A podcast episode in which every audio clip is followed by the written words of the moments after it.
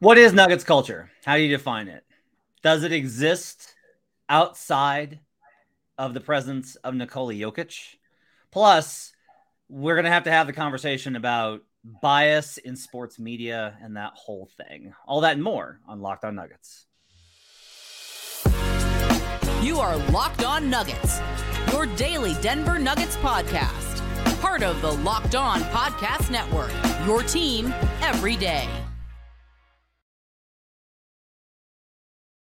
Welcome to Locked On Nuggets, your daily Denver Nuggets podcast, part of the Locked On Network, your team every day. Thanks for joining us and making us part of your day, your week. Hope you guys had a safe and healthy and very enjoyable Labor Day weekend. We're glad to be with you and for you to be joining us on whatever platform that you've chosen. We are on Apple Podcasts and Spotify. We're also on YouTube, where if you were to join the show, you would see that this is just two white dudes in white t shirts talking ball. Adam and I happen to be wearing the same white t shirt not the same white t-shirt, but a white t-shirt tonight on the uh, YouTube channel. You can go ahead and check that out. YouTube.com slash locked on nuggets. Hit the like and subscribe button, turn on notifications, and you too can join the show to hang out with folks in the chat se- segment with us every time that we do the show. My name is Matt Moore. I'm the senior NBA writer for the Action Network, joined by Adam Mares. He's director of content for DNVR.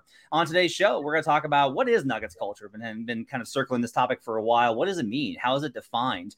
And then the second segment, I have a key question, which is I think it's easy to ascribe culture. We're going to ask the question of does that culture actually exist outside of the presence of Nikola Jokic? A really good finally, question. Uh, after a wide ranging conversation that sparked a lot of a lot of just a it's a take factory over the weekend. Uh, we're going to get into the t- subject of bias in sports media. Adam's obviously going to have thoughts about that from his perspective at DNVR. I have got my own perspective coming from blogs. I mean, in the industry this long, we'll talk about all that and more later on in the show. Uh, Adam, welcome back from the mountains. You got to get away for the weekend. Um, what was the coolest bird that you saw in the mountains? I saw a crossbill, which is really cool. Its beak goes like this, you know, like crosses. Very, very neat. They call that a Kyrie Irving in Texas. Um, so waka waka waka. Uh, let's start here. Um, we're gonna talk about what's Nuggets culture, and I think at this point, the instant the the broader organization from Josh Kroenke on down through KSE winning a championship. They get to define themselves as having Nuggets culture. Michael Malone's been there for long enough to have established that culture. He redefined things. And like early on in Malone's tenure, even before Jokic popped to um, started to really emerge, there was starting to at least be a, a, conversation of he's really changed. The culture's way different because it was so messed up in 2014 and 2015 that even by the end of you know 2017, there was a sense that things were kind of different. Um, however, as it is with almost every team in the NBA, the culture almost always starts with the best player. And so Nikola Jokic's approach to basketball, to life, to the sport, to professionalism, to his career has influenced all those things as well as it has with Jamal Murray, I think, and Aaron Gordon has contributed that and as well in his time here as well. Um, I'll ask you kind of this off the top as a very general question. What do you think Nuggets culture is? Yeah, so I think it, with anything, you just look at the traits of the culture, right? I think that's the easiest way to define it. What are the traits of, of Nuggets culture? And I do think that it is probably largely unselfish. I mean, all of these are going to be cliche, Matt. Anytime you talk about these things, you're going to throw out a couple cliches and pick the ones that sort of best describe here. But I do think that there is a unselfish, uh, unselfishness that comes to this team. Nikola Jokic obviously sacrifices a lot. Aaron Gordon coming over sacrifices a lot everybody kind of take. I think even Jamal Murray in the regular season sacrifices a lot, and there's just a lot of people seem that seem willing to sacrifice for the team. And the guys who haven't worked out, Bones Hyland most recently, are guys that maybe couldn't get on board with that culture and and and didn't quite fit into it. So I think unselfishness is is one of the the main, and then that obviously that as a virtue, but also as a style. They play an unselfish style of basketball, which is different from virtue, by the way. Those things don't don't have to be linked. Um, I, I think that is one of the defining traits uh, of their culture. I always have to like restrain myself from going too academic with these things. Like I try and think of like how much Michael Malone would roll his eyes at me um, if I were to describe things in certain terms. Uh, I can't really help it, just uh, the way that I do, because um, so I'm very big on this Marxist concept. That's right, we're going here um, of it's called praxis. And so the idea is work for work's sake. And what the, the idea is kind of constructed as it's a criticism of, of capitalism, right? It's a counter argument to capitalism that instead of working for reward, you do work because you do the work for work's sake, that doing the work is good, that the work that you commit yourself to your labor, comrade. Exactly. Like the work that you put in, that you, the, the value of performing physical action is the physical action itself. It's whatever that contributes um, in, in the physical world and I do think that kind of ties into the Nuggets. And the way that it does is that you kind of mentioned the unselfishness. It's work before ego, I think, is a very large part of how the Nuggets have approached the team. Jokic is the one that enables that because if Jokic's ego was wired this way that it is with other NBA superstars, not all of them, but a lot of them, it would make that principle a lot harder to ascribe because you have to be able to say, everyone's got to do the work everyone's got to sacrifice, everyone's got to do the training, everyone's got to put in the work. And one thing that the team has always been proud of, and this was something that Tim Connelly has said, and I've heard it from other front office members, is a, their players are guys that love to be in the gym. They love the work of basketball. Like they want to go into the gym and they want to practice. They want to go into the gym and they want to work out. They want to go in the gym and they want to do conditioning. It is a team built of guys that want to put the work in. And that I think is probably the nexus that we've kind of, uh, at t- or at least I can only speak for myself, that I've at times tried to hard to, to kind of find what the, the correlating factor is. How can Jokic, who is so Jokic, and Malone, who's so Malone, and Jamal, who's so Jamal, and those three personalities are very different, where do they intersect? And I think it's probably there. It's that the work comes before the ego, that they want to do the work. And maybe beyond everything else with Nikola, that's maybe the definition and like the secret to all of understanding the fact of um, how he can eschew all of the other stuff that comes with being an NBA player. He's uh, he's grabbed onto some of it as the money tends to do, but like that's a lot of it, I think. And and when we talk about basketball and how much he loves it, I do think he loves the work, and so I think that that's probably a, a key central part of Nuggets culture is putting the work before everything else, including your ego. I think I, I, really agree with that because I do think there's a lot of players. I think it's interesting that you put Jamal into that category, and it's not necessarily. I think Jamal is growing in that direction more and more, and he is. This is not to say he's not a hard worker. I just don't know if it's a defining trait the way consistent work would be how I would just define Jokic. He just always talks about consistency. He almost does it. Murray, I think, works and I've heard rumors that this summer in particular is working almost maniacally or just is like very motivated.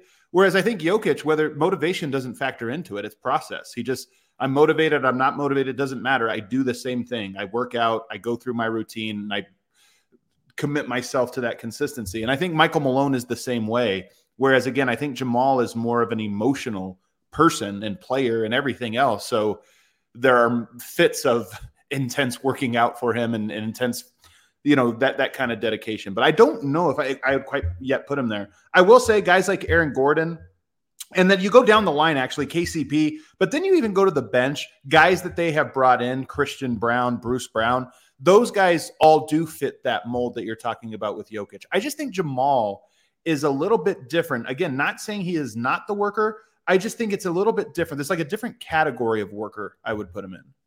And I think that some of this is there's different ways that you can fit into this concept and this culture, right? Where Will Barton, I think, is a good example of a guy that he wanted to be in the gym, he wanted to play basketball.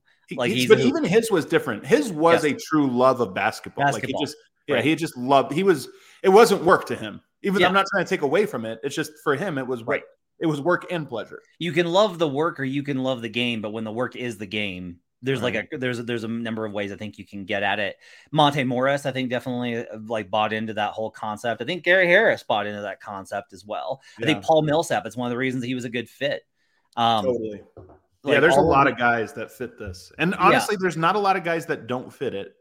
Yeah, and I mean, like you kind of mentioned, and I don't want to, you know, I've I've tried very hard to not like I've stayed pretty much. I've if, if people have actually paid attention, I haven't commented much on Bones since he left, and a lot of it is I'm just like, it wasn't the right fit for him. It wasn't the right place. It doesn't determine his career.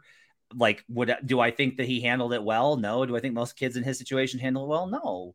Um, but I do think that that's one of the differentials is like he needed to be somewhere where his personality and ego could express itself. And then well, yes and no. You're you're being too diplomatic, in my opinion, on this one. He is similar to Michael Porter, and Michael Porter again is a worker, and I think was had the patience to get through the same thing you're saying about fit and this or that. He had the patience and work to go through it, and then came out the other side. Yeah, it's very true. Um, you know, I think that, that does go into it. Right? Is like MPJ has put in the work on so many things and has not taken the easy route because MPJ could have taken the easy route. He probably would have gotten traded and he'd be putting up 25 on a lottery team and he'd still be in line for the money. Right. But he really did buy into the work. Like I, more than anything, MPJ is the guy that backed up what he said. Because when guys say, like, I just want to win, I'm always like, do you? Right. Right. But because in this league, there's a lot of guys that say that and it means I just want to win on my terms. And MPJ but, was one of the ones that didn't do that. He was like, no, I just want to win. And this is my best, my best opportunity. And I'm willing to put the work in. And by the way, Peyton Watson is a player that I have my eye on in this way. Like this is part of the things I'm so curious about. I don't know one way or another. It's not, I'm not saying this to say I suspect otherwise, but it is one where it's like, all right, new player into the system, has talent, has all these things. Is he that though? The guy that the, the type of guy that has fit out in that fit in in that specific way. I'm kind of curious about. And then I would say resilient. I mean, you have to give them resiliency because they have they are they're one of their defining traits in addition to just the unselfishness and the work is also resiliency. This is a tough team that's tough in a classic sense, not a loud sense. They're not in your face. They're not picking fights. They just have the ability to like bounce back from adversity as well as probably any team over the last 5 years. I think it's tough to get them down. That's not to say they don't get down. I think every team does, but it's tough to get them down and it's harder to keep them down. Uh, on the other side, that leads to another question, though, which is so much of this is easy to be ascribed in terms of the context of Nikola Jokic and what he's brought. We'll talk about how does Nuggets culture exist with or without Nikola Jokic? Can it exist with or without Nikola Jokic? We'll talk about that on the other side when we return on Locked On Nuggets. First, let's talk about bird dogs. Bird dogs are shorts that make you look good. Their stretch khaki shorts are designed to fit slimmer through the thigh and leg, giving you a truly sculpted look. So your legs are going to look awesome in these shorts. They do the exact same thing as Lululemon, but they fit way better. They fit way better than regular shorts that are made of a stiff, restricting cotton. They fixed that issue by inventing cloud knit fabric that looks just like khaki, but it stretches so you get a way slimmer fit without having to sacrifice movement. You can use them in all sorts of ways. That's the, probably the best thing about them is that you can wear them pretty much anywhere. You want to go to the park with their friends or with the kids? Absolutely can do that. You want to go golfing? Can do that. Casual date night? That works. You want to do an evening workout? Works for that too. You can go to the pool lounging. You can go to work in them if your dress code is lax. You can do all that with bird dogs. That's the best thing about them. Go to birddogs.com slash locked on NBA or enter promo code locked on NBA at checkout for a free Bird Dogs water bottle with your order. That's birddogs.com slash locked on NBA for a free water bottle at checkout. You won't want to take your bird dogs off. We promise you. We'll be right back on Locked On Nuggets.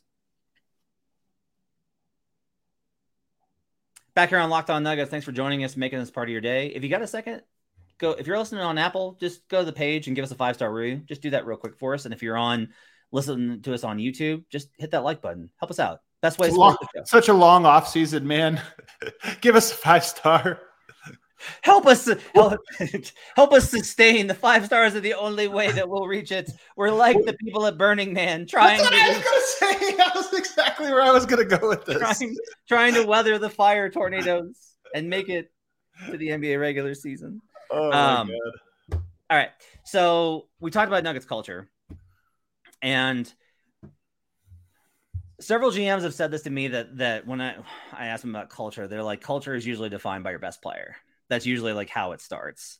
Um, the Thunder were like this, where Russell Westbrook really did define like how that team operated once KD, and even really honestly before KD left. Russ's impact, like he was the dominant personality and that player that was at that level, and everyone kind of followed him in terms of the organization. That was surprisingly pretty positive for all the things that Russ is, is bad on the court or whatever. And as mean as he is in the media, teammates love him for a reason. He treats people really well as long as they're not trying to ask him questions. Um, the same thing I think can be true of the Cleveland Cavaliers with LeBron James, for better and for worse. Honestly, I would say with how that that whole thing went, like there was a lot of cracks in the Cavs organization during that time, and a lot of that can be ascribed to LeBron. Um, I think with the Heat, you do definitely get back to Dwyane Wade and his approach. Like that was a big reason why they were able to build what they did. Now they've carried that over with Spoelstra and then added guys like Jimmy that fit it, right? To carry Hold on, hold on. Who do you think is the cornerstone of Heat culture though? Pat Riley? I think so too.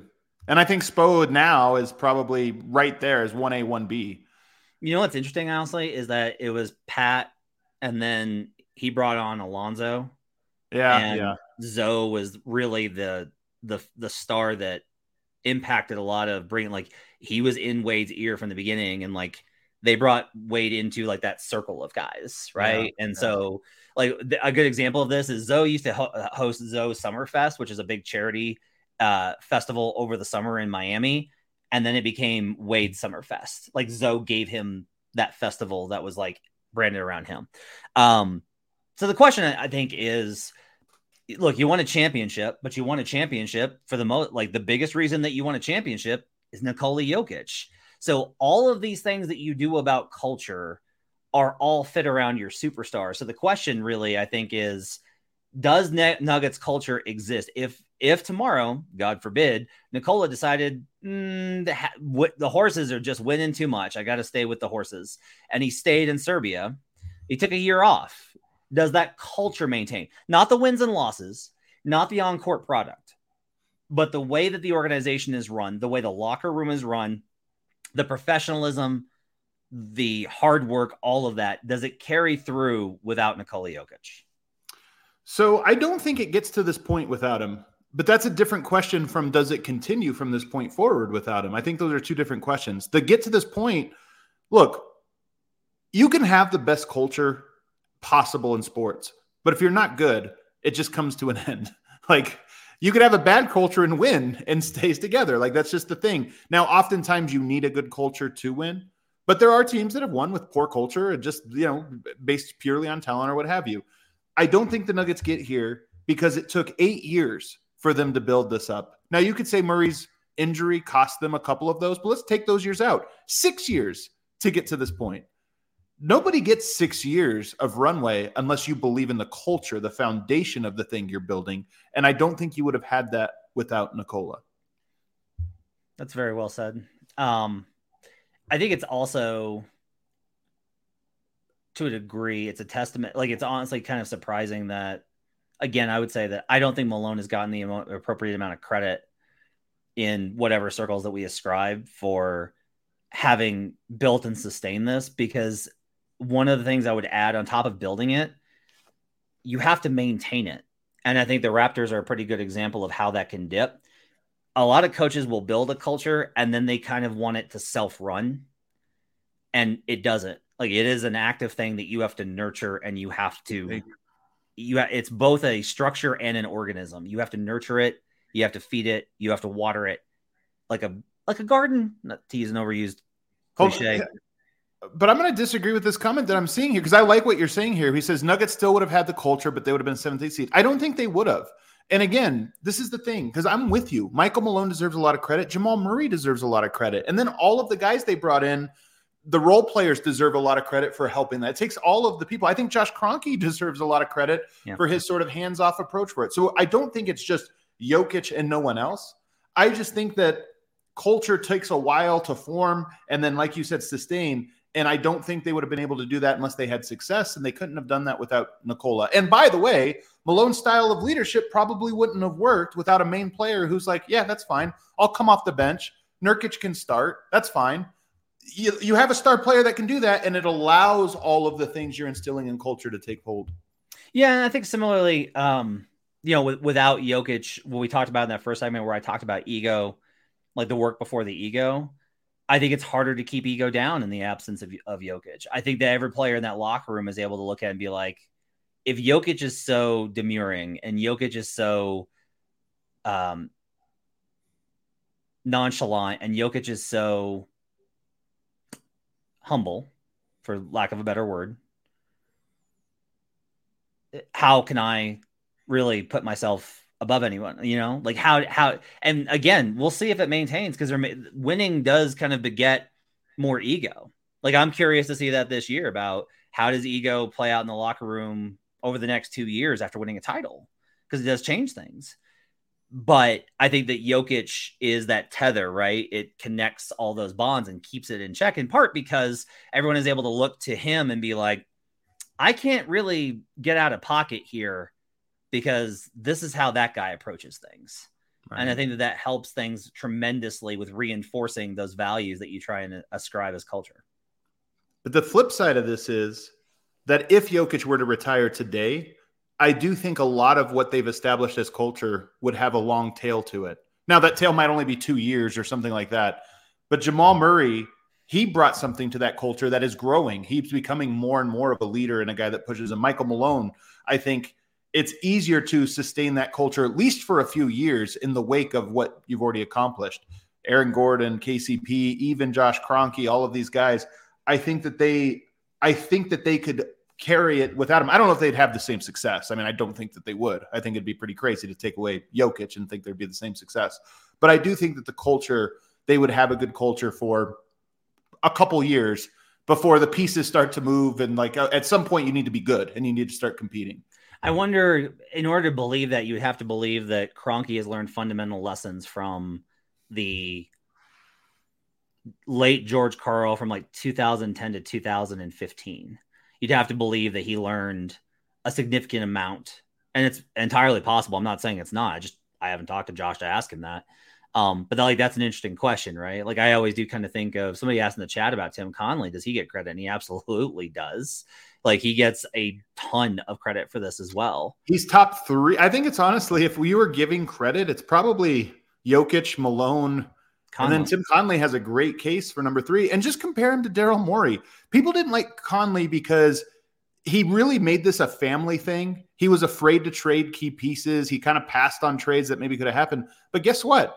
That's a lot better than treating everybody like an asset that the culture is completely dead because yeah. it's the opposite of family. Yeah. And I do think Tim Connelly, that was the underrated aspect. And I know he considered those things you know every time one of those trades popped up a lot of this too though is is that tim uh, the stuff i talked about where they've they've spoken about wanting guys that wanted to be in the gym that wanted to work that that was the most important thing to them that love basketball he learned from 2014 15 and i don't want to name names but there were guys on those rosters that were not of that mindset they were not built that way. He signed some of them. He kept some of them. He traded for some of them. He had some of them to begin with. Like those those teams were very much loaded with guys who were not there for the work.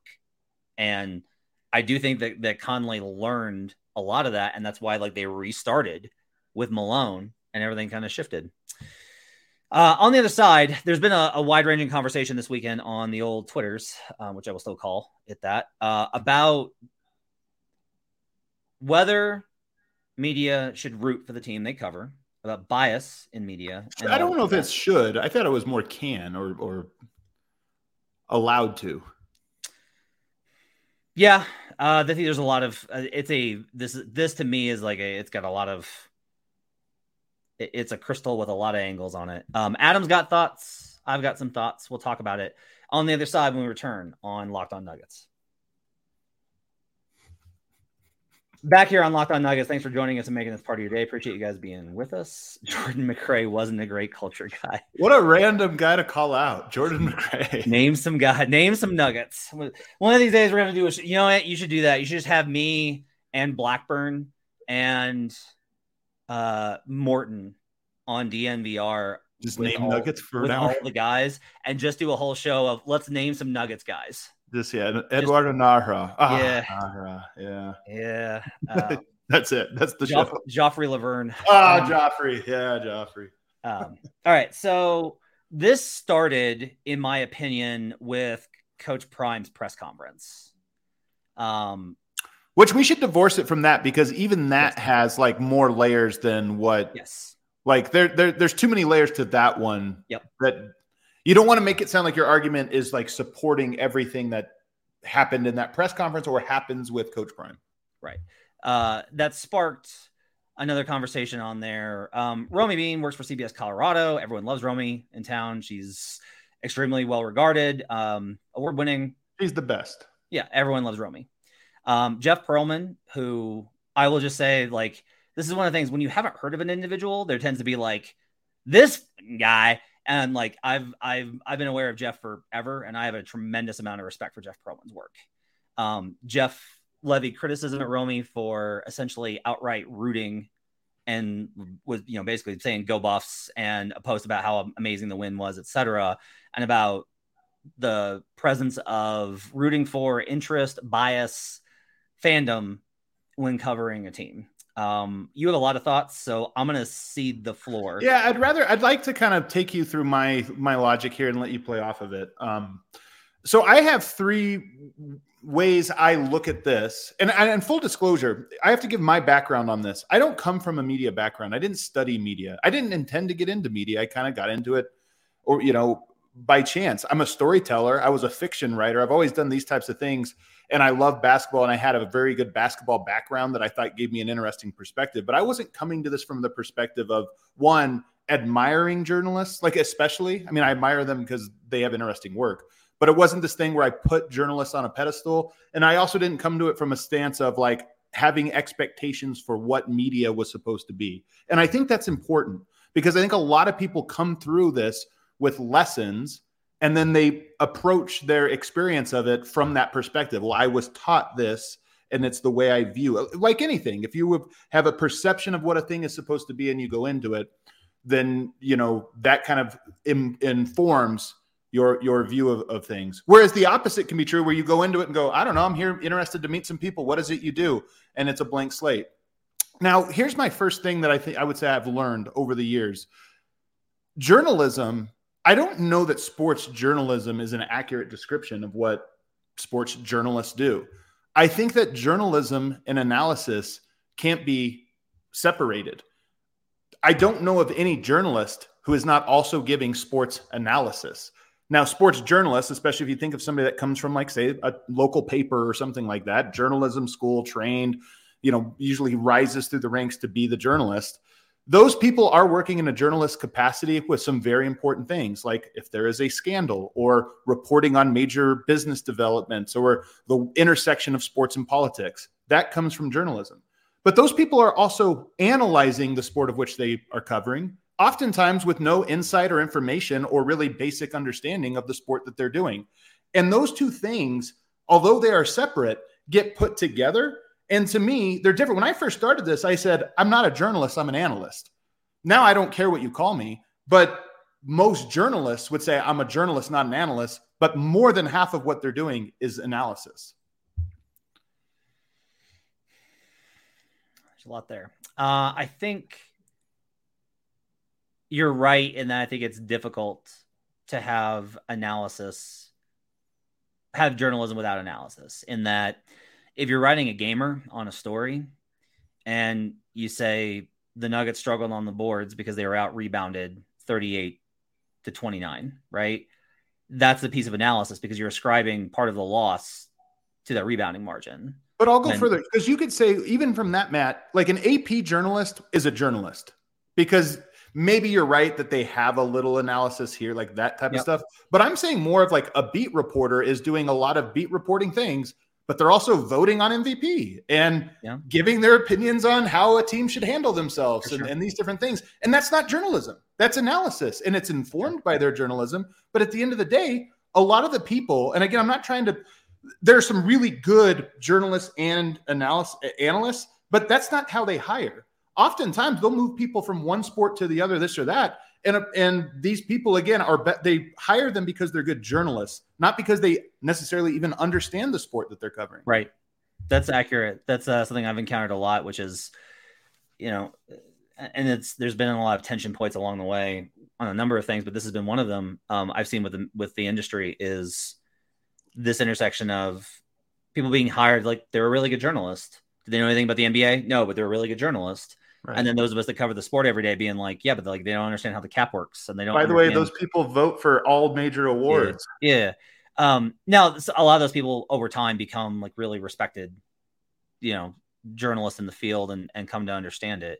I also think that there's definitely a difference in approach. Like one thing I think that's I I, I thought this was notable is that um there are like at a paper if something happens with a player but it gets classified under the desk as a news item or a crime story that is not the beat writer's beat. Their job is to cover the team. So when you say like sports journalism is entirely like it is different. It is its own field. It does have its own parameters. And it has to for a number of like there's a whole list of reasons why that's different.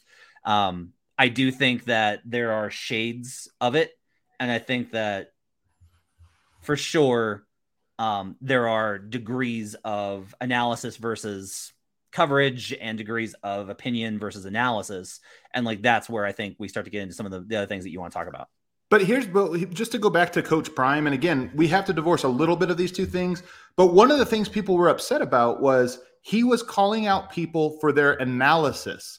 And then people would say well we don't need our journalists to um, i'm a journalist. I don't need to be rooting for this or that. Now i think I want to divorce the Coach Prime thing just because I do think there was a level of intimidation to what he was doing, almost like a you better start rooting for me or you better start doing positive pr- predictions for me or else I'll call you out. And that part I think is like that that pushes this in another direction. But the idea of hey, no, you made a prediction and you were wrong.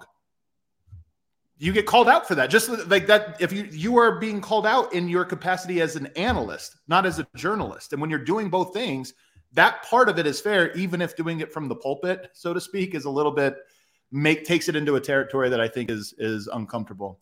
Um, so then this comes into my second. So that's the first part of this. I think journalism and analysis are married, and that and and that to me kind of it makes this a little bit murky. The second part of this is the idea about caring about the team you're covering being a bad thing is another thing that I question. You can be a when you have no when you don't care whether a team wins or loses, it does afford you certain um like it, certain traits as a writer that if you are a bias or you do care for your team that you can't do. But I think it goes the other direction as well. In fact, maybe just as much. And I also to give an example, if you remember the line in Good Will Hunting when he sits down with with Matt Damon and he tells them, if I ask you about art, you probably give me the skinny on every book ever written, Michelangelo's life work, political aspirations, all of that. But you, I bet you couldn't tell me what it smells like in the Sistine Chapel. To me, this is the ultimate line of these unquote unquote unbiased. I'm going to get to that in the third pillar. These unbiased people can't tell you the story about what it feels like to be a lifelong Nuggets fan. They can't tell you what it feels like to watch game five of the of the finals and it, to the same degree they can obviously give you some insights and they some great writers that have written great pieces about teams they don't care about. But there is something different about a guy who has been through all that guy or gal who has been all that that can tell you this goes back to me. This is a feeling that i feel that i know you feel. And only a person who experienced all of the emotions of this experience can articulate those feelings. And to me that's where the bias actually helps be able to tell stories and to connect people in different levels for the sport they're reading about. I don't disagree with anything you just said. Uh, I'm completely supportive of everything that you just said. I concur with everything you just said. I agree with everything you just said. Um, for me, the the core of this has been in this dispute. Um, I kind of talked about this on Locked On NBA.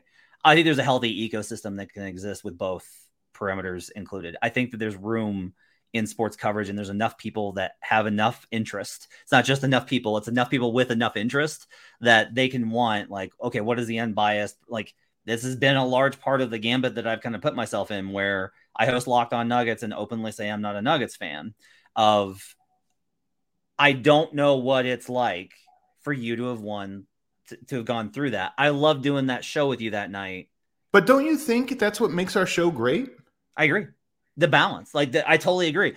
So a lot of this is also th- this was a big reason why I did I really did believe in blogs when they were a thing was they were the first fan podcast or fan shows that were kind of getting that kind of access. And a lot of this is I think you can conduct yourself in an environment as a professional and approach your job with professionalism, but you can also carry with you in your work uh, that framework that you're talking about of being able to understand the emotional tether of how this goes on. And I think that the idea that that doesn't belong anywhere in coverage is ignorant in large respect to how the players themselves view it, let alone the fans. Like I believe that sports journalists, their job is to be a conduit between the fans and the teams. It's the fans want to know things about the team, whether it's an analysis of why they are or what they are good or are not good at, um, what makes a player great, why these people matter, the untold stories, as you've as you've kind of alluded to. These are all things that the fans want, and it's journalists and media and analysts' job to fill that tether to them. So it's not all directly taken from the source, which that's become a, like a whole other thing, right?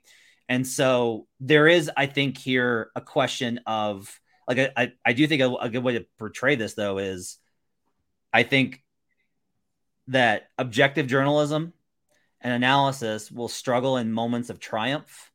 And I think that um, a fan driven emotional perspective will struggle in times of scandal or uh, downfall, adversity to really portray those moments, depending on the situation, not entirely. With scandal in particular, like this is where journalism, like trained journalism, is important because there is a process by which those things need to be reported and, yeah. and this or that. And so that that's why I say these things should be divorced, but they're not. And I like like if you just had AP writers yes. and then you had analysts, yes, you know, maybe this would work. But the fact that beat reporters are also giving perspective and analysis because it's almost like you can't pay for just that. And you can't again, I think I got to give you the who, what, when, and how. I, I I think that the best coverage you can provide exists in an ecosystem ecosystem in which those things are in concert.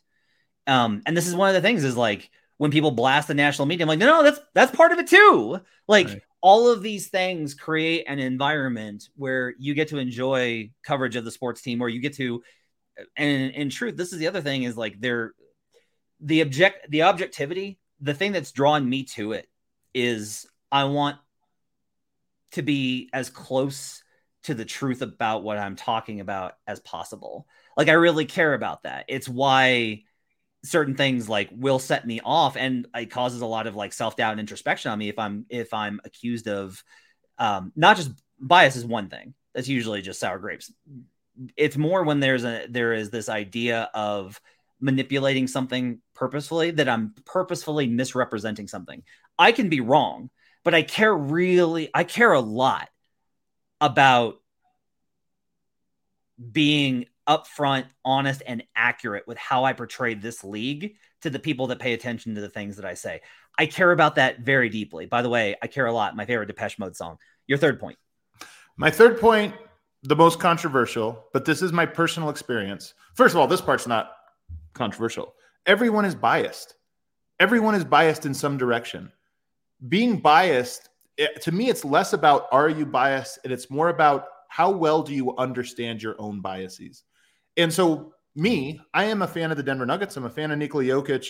And I go to great lengths to try to be accurate in my uh, analysis, knowing that I'm going to be drawn towards wanting certain things. And I think I do a very good job of hey, this is what I want to happen, but this is what I'm seeing happen, and so on and so forth. But in my experience, and again, this is me not I had no opinions about journalism going into this this uh, this field. In my experience, a lot of the more traditional journalists are among the most biased people I know in hmm. different directions. Ego, I, this is a very ego driven field. It's very competitive. And there is a lot of, I always say, like, Denver is a very nice city.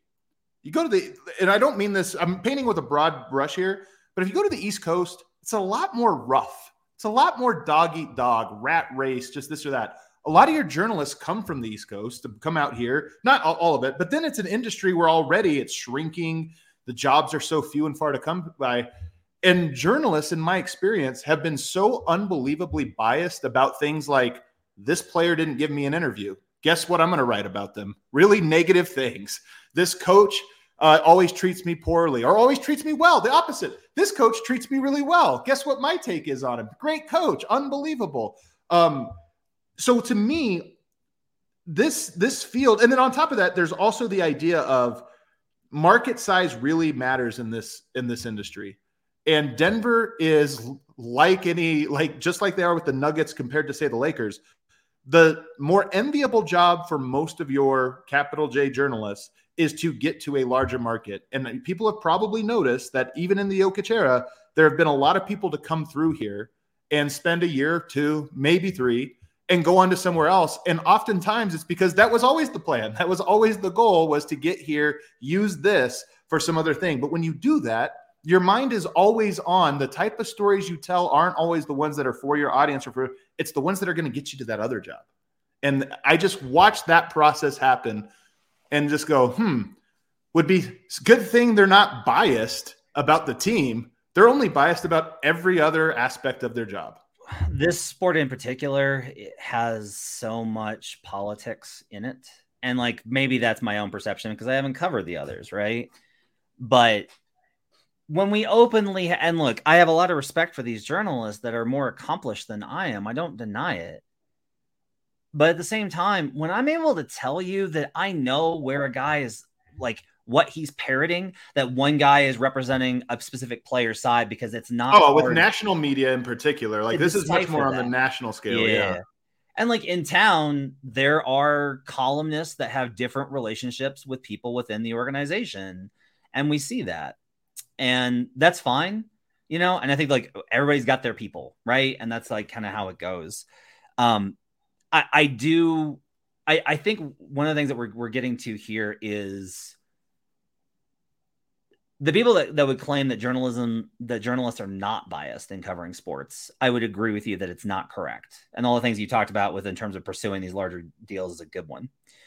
I think one of the differentials here is the divide between there are journalists that seek to remove that bias to whatever degree that they can and there are those that accept it and try and synthesize it into the work and i'm not of the opinion that there's a right and a wrong. I think that this is one of the things that i see a lot is some there are fans that feel that they should go entirely in that direction. Um, and it'll not shock you big fans of dnvr um, that, that that they believe in in that concept. And that's okay. You can prefer that absolutely 100% but for me, I absolutely have biases. I'm always striving to try and move past them. Uh, and like a good example of this is like, I, there's a lot of people that believe that I have a bias against Anthony Davis. I don't necessarily think that that's not true. There's a lot of things that Davis has done that rubbed me the wrong way. You know what I did to do that to in order to like to deal with that? I sat down and was like, I'm going to watch every single defensive possession to try and understand how great he is so that I have the furthest view. And guess what? I came on the other side and was like, man, he's a little overrated.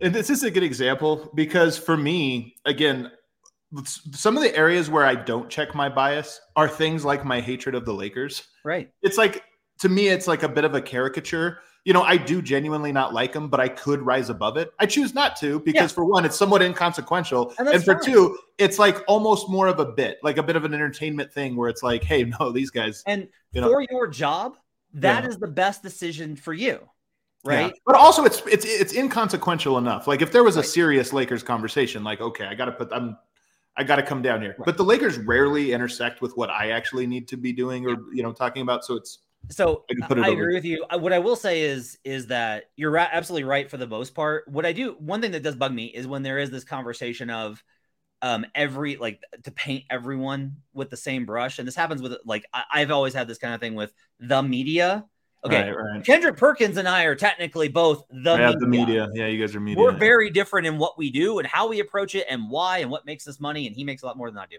but like this gets into that entire conversation a guy like jonathan jonathan feigen that has worked for the for the houston chronicle forever jonathan knows how to smell coming a mile away. Right. And he, you know, he writes positive stories about, you know, the young rookie, but he'll also write the like, you know, he's really struggling. Uh, Michael Grange, I think, is another good example of this with Toronto. Grange has like been covering that team for decades, and yet he's in trouble with with Raptors fans because he's written several pieces. One about them looking to trade Pascal, and like another one was about like Masai pulled Scottie Barnes into his office and was basically like, "What are you doing?" And that's negative stuff that the fans are like, "That could hurt the team." And Grange is like, "That's not my job. I'm not supposed to help the team." I do think that there is a problem when that starts to occur. When if you're portraying yourself as I'm covering the team, and you're furthering something. Now, I will say that's not just like I don't think it's worse to do it because you love the team and you want good things for them than it is. No, no, no. That part is definitely that part is important. Like report, like uh, like covering for the team is certainly aligned across. And that's and that's not worse than if you do it because you're trading information and you're helping. Which is exactly which I'm telling you. Yes. People, in my opinion, again, Matt, this is why I am so far in this direction. Is because my experience watching this on both sins, small and big, I just see them all the time. Where I'm like oh, I'm the not journalist, but you are. You just yeah. did a thing that I would never morally allow never myself do. to do. But somehow it's not. You're not a fan of the team though, so I guess I'm gonna. You, I guess it's all it's all good. And that's my point. And again, I'm, there's a lot of good journalists. I don't want people to think that I think this of everyone. Right. But there just are a lot of very respected media members, in my experience, both locally and nationally, that I have witnessed in this capacity and go, that feels way worse to me than, oh, I like the Nuggets. And I've openly admit that I like this team. I think if you're trying to be honest, and I think if you're trying to be fair, and I think if you're trying to give content on whatever medium it is that helps the fan and covers the team with respect, fairness, but also honesty, I think that what you're doing is fine. And there's ways to synthesize, like I said, that fandom. There's ways to synthesize your own career goals. There's ways to handle all this. And to me, um, the best way to approach it is with a healthy respect for your people that don't do it the same way that you do. And that's like a big dividing point here. And it always has been is like, guys, like there's a lot of, there's room in here for all of us. And we can all, we don't have to all do the same thing. And we don't have to all approach it the same way. There's not a right answer, but the, the answer is probably all of the answers together are probably what's best. I agree. I agree. This is a really good conversation. I thought we were. I told you like... you weren't going to be mad. I told you my takes weren't like that that out there, and and they were you know, it was a little bit, it, it just really bothers me, I think, because like you said, these are all perspectives, and I feel like they are viewed as like virtue and vice. And I just, uh, to me, that's the part where I kind of lift the veil and I go, no, no, that's inaccurate. I agree. That's gonna do it for Locked On Nuggets. Thanks for joining us. Adam will be back on sometime. You, uh, sometime later this week. We'll do another show, and then we'll do uh, Friday. I'll have a show, and then uh, here two weeks we go back to five days a week, folks. So we'll start doing preseason coverage here in a few weeks. Make sure to give us those five star reviews. Give us a like and subscribe. Let us know that you love the show on at Locked On Nuggets. Appreciate you guys being with us. We'll see you guys again next time on Locked On Nuggets.